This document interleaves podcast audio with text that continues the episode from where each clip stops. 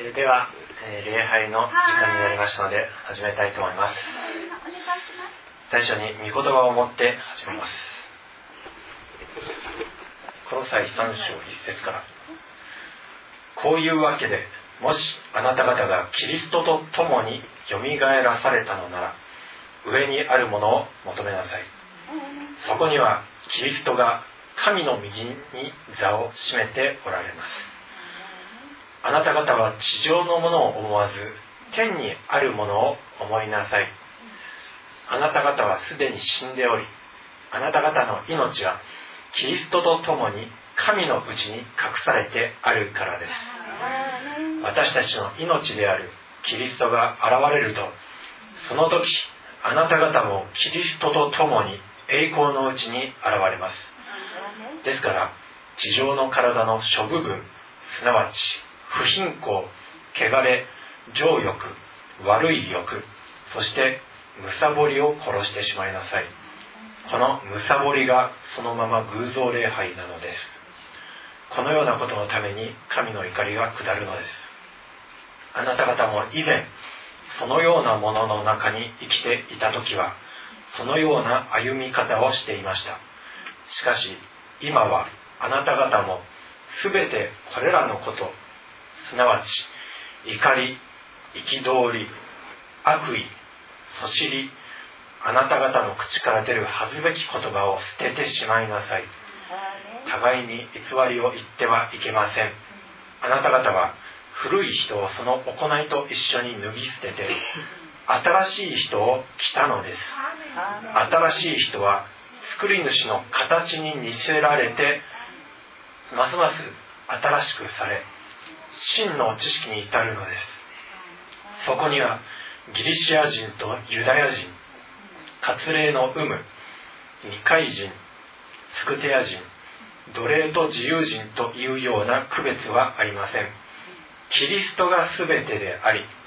全てのうちにおられるのです。アーメン。では賛美をします「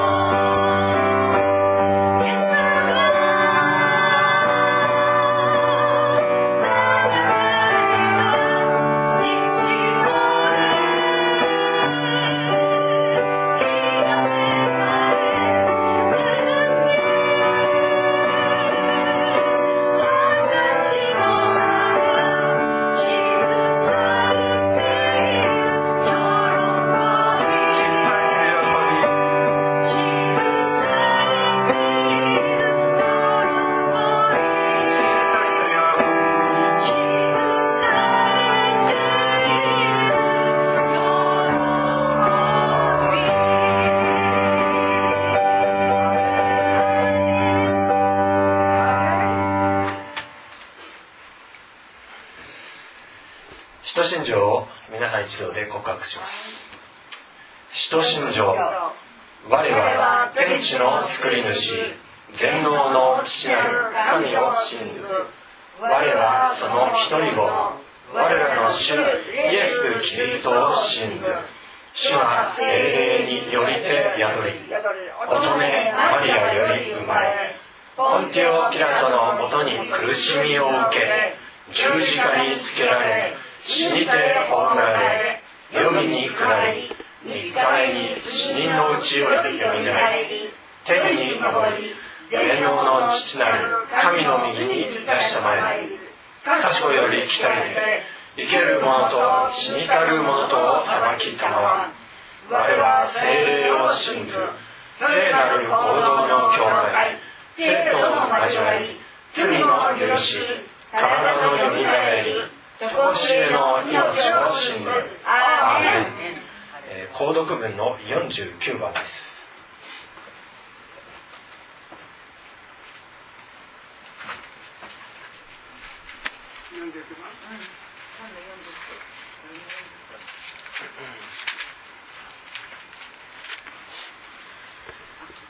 孤独文の49番フィリピの2章です。互いにこのことを心がけなさい。それはキリストイエスにも見られるものです。キリストは神の身分でありながら神と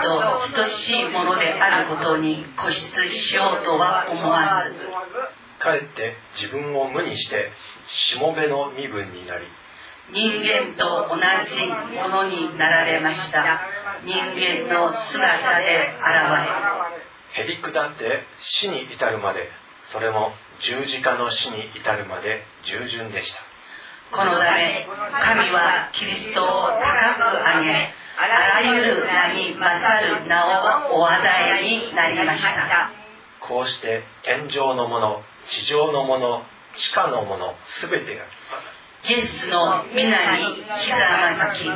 すべての下がイエス・キリストは主であると公に述べて、父である神を称えるのです。アーメン。賛美、えー、新しい賛美で主は御座におられる。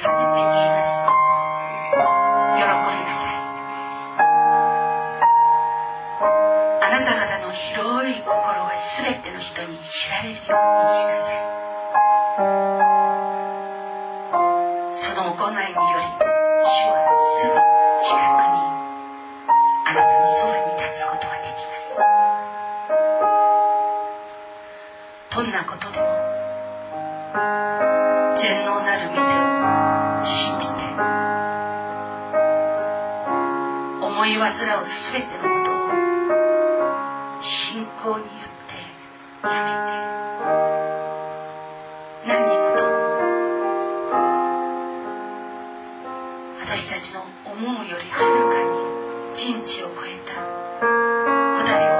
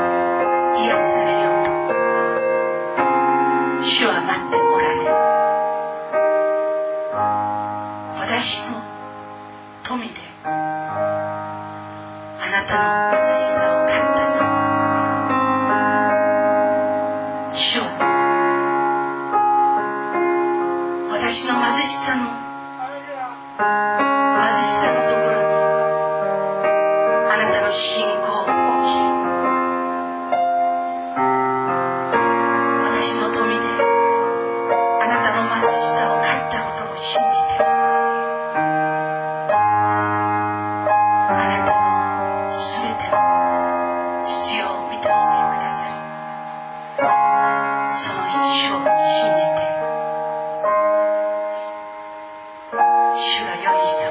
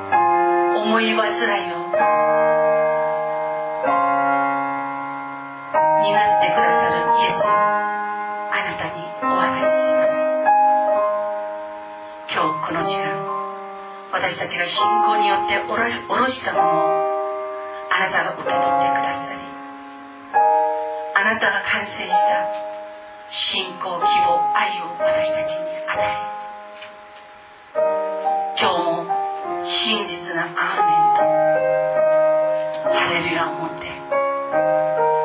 なたを愛することができますように。あなたにあると誠を持って私たち一人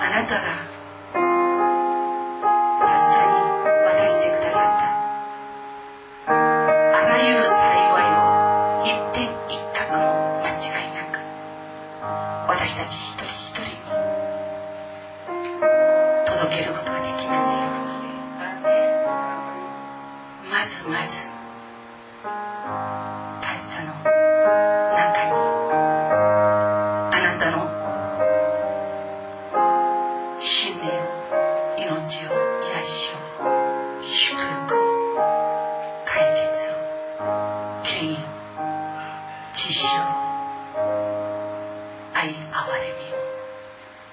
あふれんばかり与えてください。彼の杯があふれて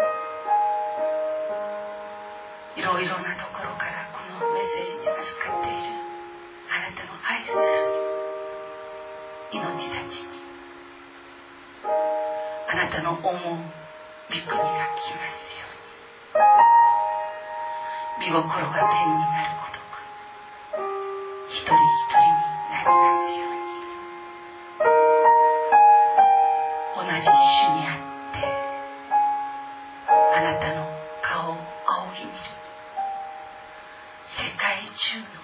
兄弟姉妹にあなたの祝福がありますように。イエス様の皆によって祈ります。アーメン。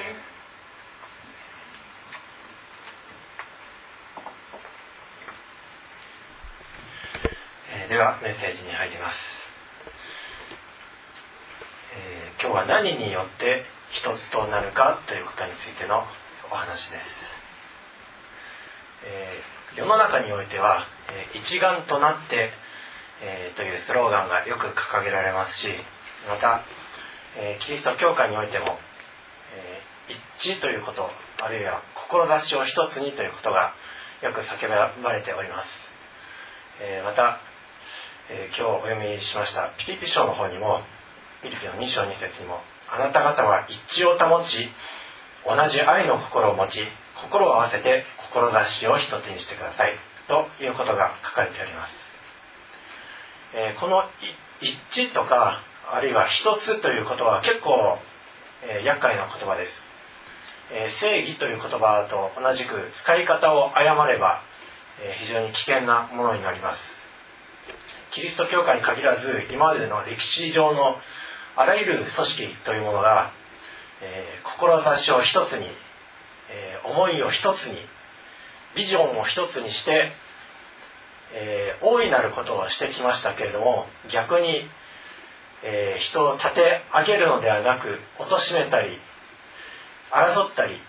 あるいは殺したりということをしてきました。えーパリサイ人たちも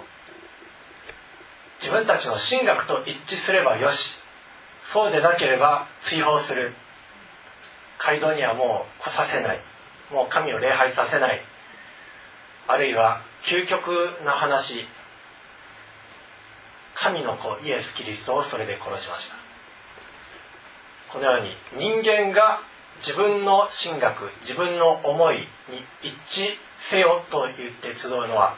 非常に危険なことです、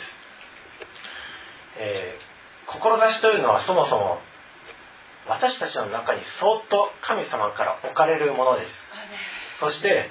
その主から差し出されたその志に私たちが応答して自発的に物事をなす時神の技がなされていくものです。志とは決して人の議論や会議によって生み出されるものではありません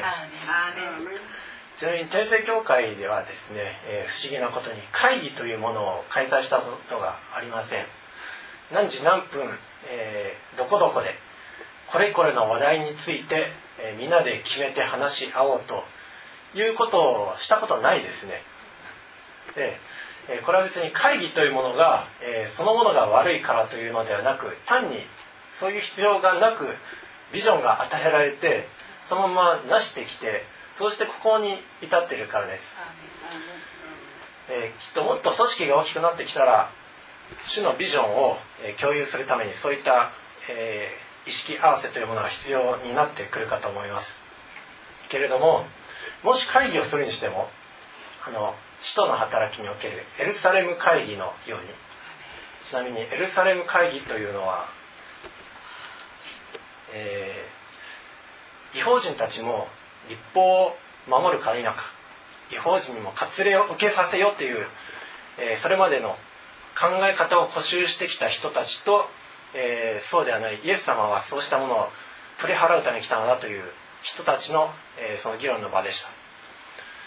そこで決められたのは人の良かれ人の習慣といったことではなく神が良かれとしたこと神様がそうした立法を解放するためにイエス様をわざわざ犠牲にしてくださったんだと。つまりキリストの良かれ神の良かれが会議によって決定されたのであってたとえ会議をするにしてもそのように神の良かれを私たちは取るべきです。えー、さて人間による一致というものは、えー、どういうものになるでしょうか。究極的な人間の思い一致が構築していくものはバベルの塔です、えー、バベルの塔という、えのは聞いた方はありますね。あの絵にもありあります。物語として、え聞いたことあるかと思います、えそれは創世記の11章聖書の記述が元になっております、えー、ちょっとお読みしますね。さて全地は一つの言葉一つの話し言葉であった。その頃人々は東の方から移動してきて死ぬあるの地に平地を見つけそこに定住した。彼らは互いに言ったさあレンガを作ってよく焼こう。彼らは石の代わりにレンガを用い粘土の代わりに歴性を用いた。そのうちに彼らは言うようになった。さあ我々は町を建て頂が天に届く塔を建て名を上げよう。我々が全地に散らされるといけないから。その時主は人間の建てた町と塔をご覧になるために降りてこられた。主は仰せられた。彼らが皆一つの民一つの言葉でこのようなことをし始めたのなら今や彼らがしようと思うことでとどめられることはない。さあ降りていってそこでの彼らの言葉を混乱させ彼らが互いに言葉が通じないようにしよう。こうして主は人々をそこから地の前面に散らされたので彼らはその町を建てるのをやめた。それゆえその町の名はバベルと呼ばれた。主が全地の言葉をそこで混乱させたからで。すなわち主が人々をそこから地の前面に散らされたからである、えー、と書かれてあります。これはノアの大洪水の後の話です、えーノアの箱舟は荒れて山の頂に、えー、漂着しましてそこから人々は、えー、増え広がっていきそして、えー、移動してきました、えー、これこのバベルの塔があったのはシヌアルの地という場所になるんですけどもこれは、えー、メソポタミア平原つまり後のバビロン後の、え、現在のイラクにあたるところだと思われております、え、そこで、えー、歴史つまり石油が取れるんですけれども石油の副産物であるアスファルトによって、えそうした建造物を建てるための材料は、えまあ、接着剤のようなものはそこで揃います。そしてその平原は肥沃な土地ですので石がありません。なので石の代わりにレンガを人間がこねて作ってそして、えー、焼くことになりました。でそのうち人が、えー、この4節に書かれてある通り頂が天に届く塔を建て名を上げようと。要するに上に上に上り詰めよう。ということを考え出したんです、えー、ノアの洪水によって、えー、あらゆる山々の頂も水に水没しました。それよりもっと高い塔を建てて神がどんなことをしても生き残るようにしようと。名を上げてそして大いなるものとなろうと、えそういう動機は一体どこから来るでしょうか、えー、ちょっと前サタンのアイデンティティについてお話ししましたけれども、えー、イザヤの14章の方にこう書かれてあります、え私は天に昇ろう。意図高き方のようになろう。つまり高く上り詰めようという動機は、えー、サタンの動機です、えー、人間高いところに住みたいという、え動機が、え結構あるんですけれども、えそうつまり神から反逆して神から離れて自分たちの力で何とかやっていこうというのは、えサタンの由来の動機です。そしてこのバベルの町のトップに君臨していたのは、え、10, 10章の方1枚後ろあ前にめくるとあるんですけれども、え、ニムロデというものです、え、このニムロデという名前の意味は反逆者という意味になります、えー、漱石の10章8節からちょっとお読みします、えー、つまりこのニムロニムロデというのはノノアの3人の息子セムハムヤペテのうちのハムの子孫。あのお父さんの裸をおい裸だぞって言ったあの子孫。ハムの子孫はクシュミツライムプテカナン、えー、などと続いてでクシュはニムロデを生んだ。ニムロデは地上で最初の権力者となった。地上で最初の権力者。それまで権力者いなかったみたいですね。で彼は、えー、主のおかげで主のおかげなんですけれども主のおかげで力ある漁師になったので、えー、力ある漁師ニムロデのようだと、えー、いうことわざが流行りました。で、え、10節。彼の王国の初めはバベルエレクアカデであって皆シヌアルの地にあった。えここにバベルという町が要するに彼が最初に建てた王国が、えバベルなどなどの、え町でした。それらはシヌアルの地にありました。でこのシヌアルの地というのは、え聖書の他の箇所にもいろいろ出てきまして、えー、ろくなことをしておりません。このシヌアルの地まず、えー、次に出てくるのが義明で、えある町をイスラエルの民が攻め込んだ時、えー、一人の男の罪によってその戦い負けてしまいました、えー、アカンというものなんですけどもそのアカンが、えー、全て滅ぼすべき誠実のものを残したから自分のために取っといたから、えー、その戦いに負けてしまいました。その取っといたものというのが、えー、黄金いろいろあるんですけどもその中の一つがシヌアルの街灯。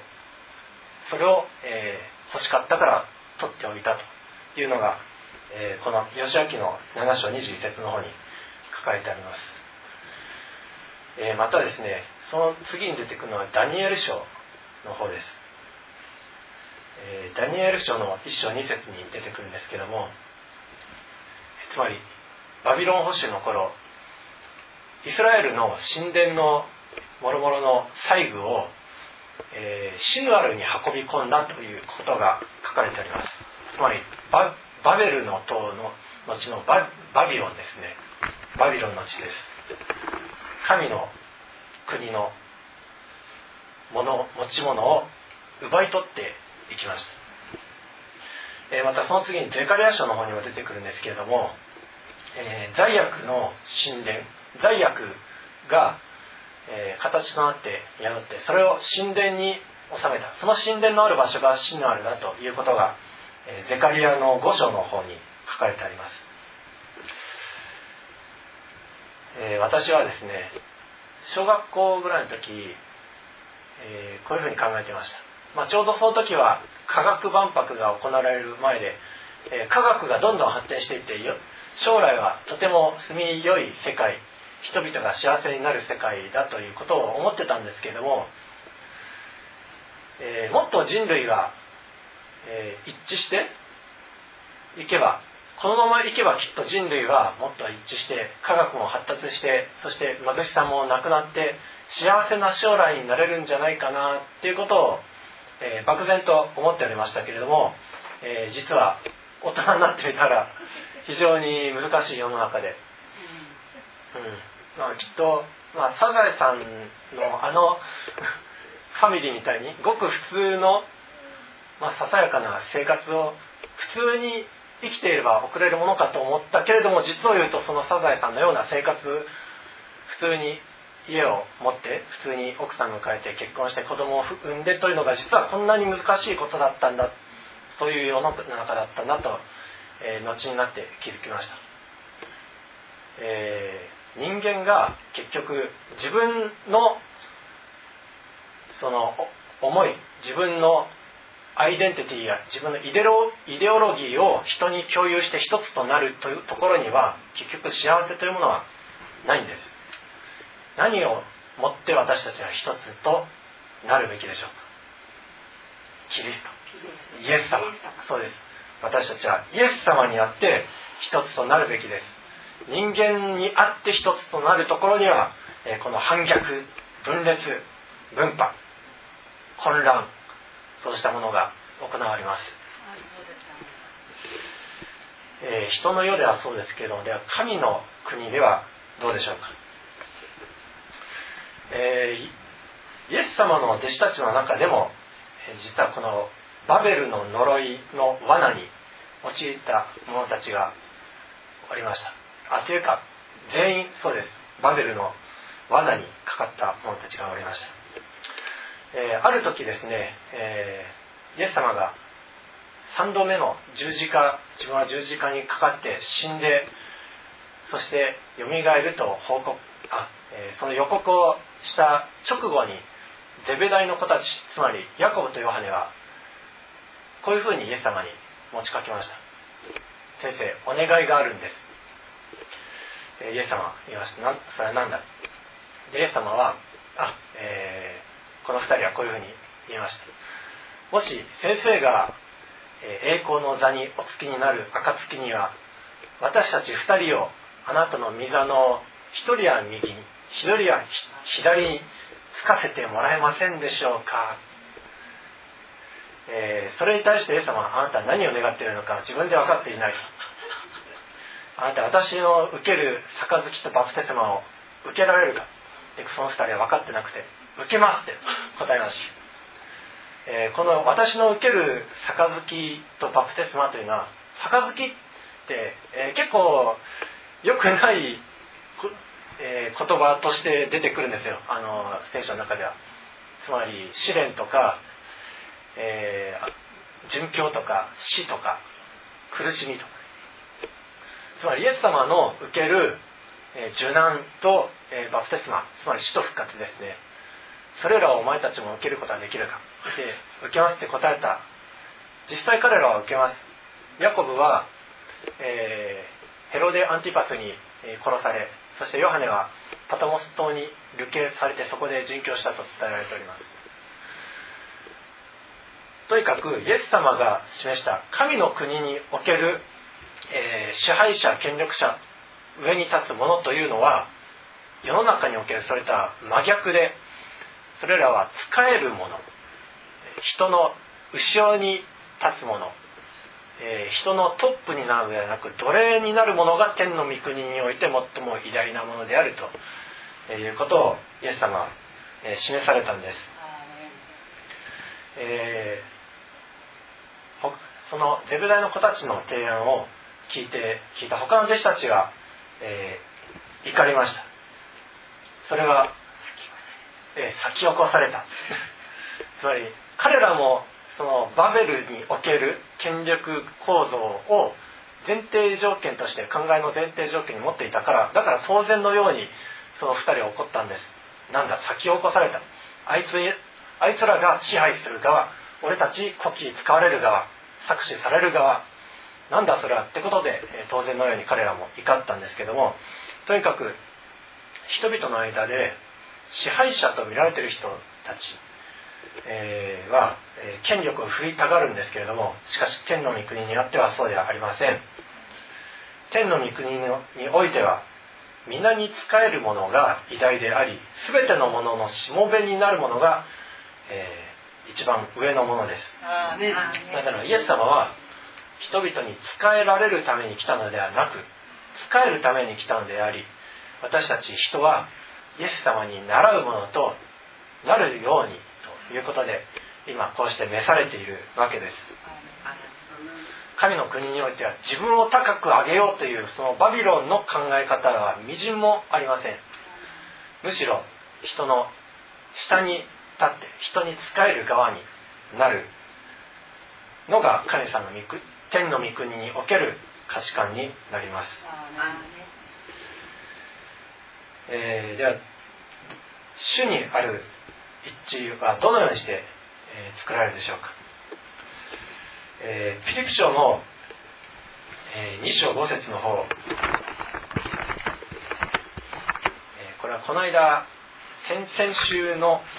学び会の時に開いた箇所です。フィリピ書の2章です。えー、っとちょっと待ってください。あ一節からお読みしましょうか。ピリピの2章一節から。こういうわけですからもしキリストにあって励ましがあり愛の慰めがあり御霊の交わりがあり愛情と憐れみがあるなら私の喜びが満たされるようにあなた方は一致を保ち同じ愛の心を持ち心を合わせ志を一つにしてください。何事でも自己中心や虚栄からすることなくへりくだって互いに人を自分よりも優れたものと思いなさい。ここでも書いてありますね。自分のことではなく人のことを思いなさい。自分のことだけでなく他の人のことも顧みなさい。で5節。あなた方の間ではそのような心構えでいなさい。それはキリストイエスのうちにも見られるものです。えこの5節はですね文語訳でお読みしますと「何じらキリストイエスの心を心とせよ」「何じらキリストイエスの心を心とせよ」つまり私たちの心をキリストイエスの心とするしなさいということを、ここで、え、教えられています。つまり志を一つにする。あるいは私たちの心思いを一つにするというのはキリストイエスの心を心とするということです。誰か人間の志と一致させようというものではなくイエス・キリストの心とあなた方が一致しなさいというのが、え私たちにおける、え一致する条件です。えー、バベルの塔では、えー、呪いによって言葉が分裂しそして言葉が通じ合わなくなりまた心も通じ合わなくなってしまいました。えー、ところがこのバベルの塔の呪いの逆が、え、起こるんです。いつか。それはイエス様がよみがえられてで50日後のことです。つまりペンテコステ。そこにおいてはいろいろな国の人たちがいろいろな言葉の人たちが集まっていたんですけれども精霊が激しくそこの弟子たちのところに下った時彼らは主の御霊が導かれるままにそれぞれの言葉で神の国の大いなる見業を語り出しました。つまりバベルの塔の逆です。それが起こったんです。回復ですね言葉の回復心の一致の回復。キリストにある一致によってこそ私たち世界の言葉は一つとなりそして心も一つとなることができる。イエス様によって一つとなることができる。バベルの塔では言葉が破壊されました。誠の言葉とは一体誰でしょうか？イエス様誠の言葉なるイエス様にあってこそ言葉は一致するんです。それは、えー、国の違いも文化の違いもありません。イエス・キリストというお方にあってイエス・キリストという誠の言葉をによって私たちは一致することができるんです、えー、では最後に、えー、聖書の2箇所を開きたいと思います。まずヨハネの17章です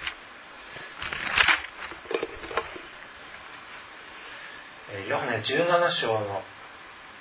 19節からお読みしたいと思います。ではヨハネ17章19節からお読みしますので、えー、お聞きください。私は彼らのためあちなみにここはイエス様の祈りの場面です。イエス様が十字架にかかる前日の祈りです。私は彼らのため私自身を清め分かちます。彼ら自身も真理によって清め分かたれるためです。私はただこの人々のためだけでなく彼らの言葉によって私を信じる人々のためにもお願いします。それは父よ。あなたが私におられ私があなたにいるように彼らが皆一つとなるためです。また彼らも私たちにおるようになるためです。そのことによってあなたが私を使われたことを世が信じるためなのです。また私はあなたが私にくださった栄光を彼らに与えました。それは私たちが一つであるように彼らも一つであるためです私は彼らにおりあなたは私におられます。それは彼らが全うされて一つとなるためです。それはあなたが私を使わされたこととあなたが私を愛されたように彼らをも愛されたことをこの世が知るためです。アメン、えー、世がイエス様のことを知るためイエス様が道父から使わされたことを知るため私たちを一つとしてくださいという祈りが、えー、ここに書かれてあります。ではもう一箇所、えー、冒頭でお読みしましたコロサイの3章。コロサイの3章の9節から11節までをお読みします。互いに偽りを言ってはいけません。あなた方は古い人をその行いと一緒に脱ぎ捨てて新しい人を着たのです。新しい人は作り主の形に似せられてますます新しくされ真の知識に至るのです。そこにはギリシア人とユダヤ人割礼の有無未開人スクテア人奴隷と自由人というような区別はありません。キリストが全てであり全てのうちにおられるのです。ギリシャ人ユダヤ人関係ありません、えー、宗教的に何かしたかどうか関係ありません。未開人スコテア人関係ありません。ちなみにスコテア人というのは、えー、スキタイ人、えー、野蛮人の最右翼のような、えー、別称で、まあ、当時は呼ばれていた人たちです野蛮人であるか二階人であるか文明人であるかも関係ありません。キリストが全てであり全てのうちにおられるのです。私たちは人間的な主義主張ではなく神学ではなく知識によって一致するのではなくただこのキリストイエスにあって一致する皆さんでありますようにイエスの皆によって祝福します。アメアレルヤではお祈りします愛するイエス様あなたが十字架にかかられる前の日に私たちをあなたに会って一つにしてくださいと道父にお願いされたことを感謝いたします。私たちが一致するのは人間的な何かによるのではなくただイエス・キリストというお方によるのみです。これは誠の言葉でありバベルの呪いによって分断された言葉によるのではありません。世の中まだその呪いのうちにありまたこの教会もいろんな国籍の人たちが兄弟姉妹たちがおりますけれどもしかしその呪いは私たちには届かないということを宣言いたします。それはイエス様誠の言葉であるイエス様を私たちは共通言語としているからです。私たちがキリストの心と一つとなりキリストの思いと一つとなることができますようにどうか私たちを清め分かってください。今日のこの御言葉を感謝して愛する主イエス様のお名前によってお祈りいたします。アメン。アメン。では。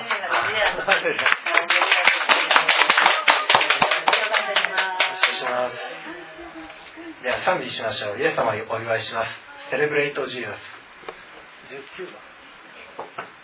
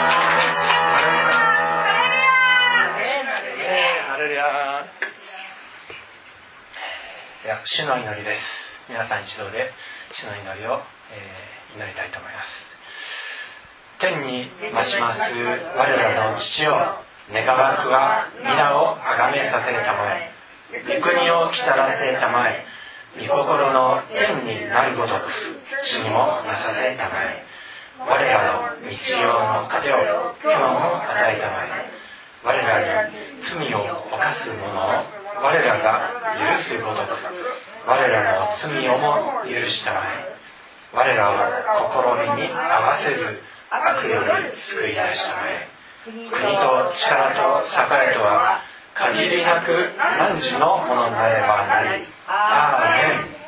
では祝福の御言葉です、えー、4週目ですけれども、えー、同じこの、えー、ヨシャパテの祈りをしたいと思います、えー、この空欄になっているところに障害となっていることを、えー、入れて祈りたいと思いますえー、私はですねこの教会実はもっと祝福されるんじゃないかと思ってるんですけども、えー、なんか変化に対する恐れ、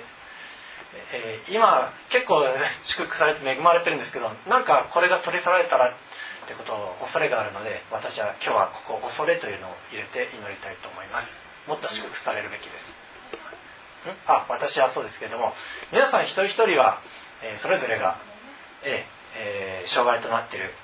えー、物事貧血とかあるいは病気の名前とかあるいはそういう邪魔してる人がいたらそういう人の名前とかを入れてください。では、えー、皆さん一緒に祈りたいと思います。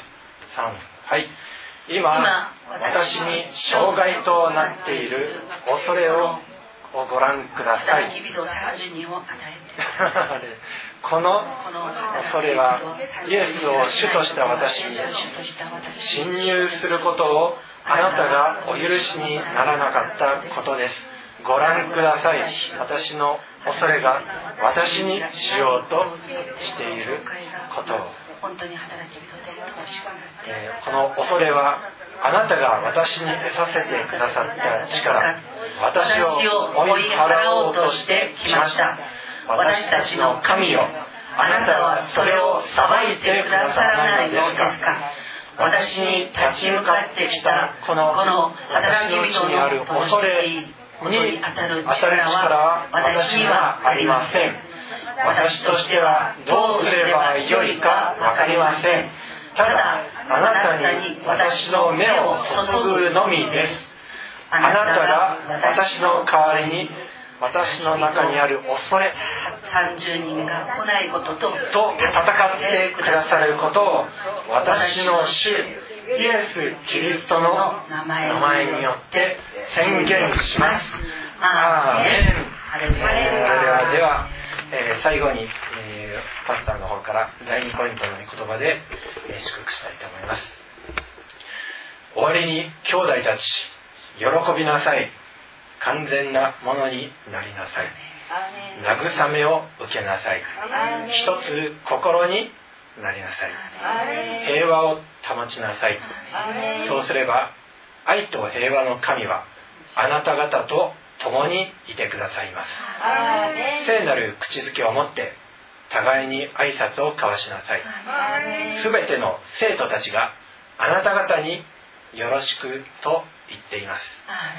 主イエス・キリストの恵み神の愛精霊の交わりがあなた方すべてと共にありますように。